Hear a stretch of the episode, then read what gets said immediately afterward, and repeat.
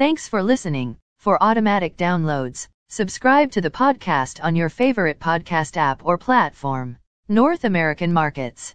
S&P TSX was up on the week by 265.44 points or 1.32%. Dow Jones Industrial Average was up on the week by 419.79 points or 1.22%. S&P 500 was up on the week by 28.88 points or 0.2%. Nasdaq was up on the week by 34.3 points or 0.79%. VIX futures was down on the week by 1.67 points or minus 7.74%. Overseas markets.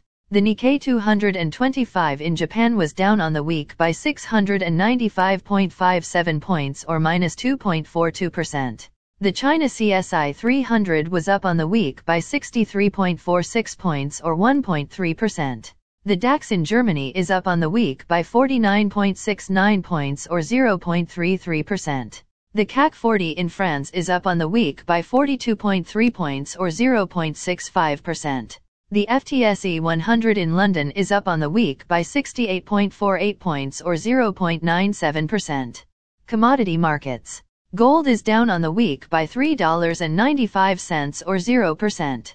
Silver is up on the week by 12 cents or minus 0.22%.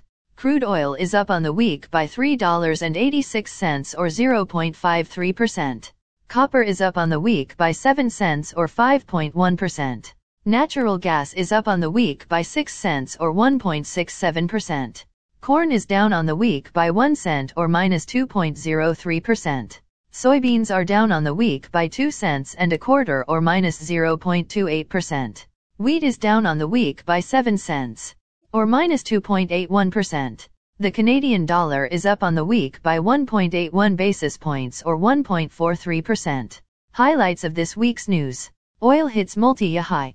Pfizer requests Health Canada to authorize kids' COVID job. Natural gas goes on a wild ride this week. Bank of Canada, inflation may last for longer than anticipated. Canadian dollar rises on week.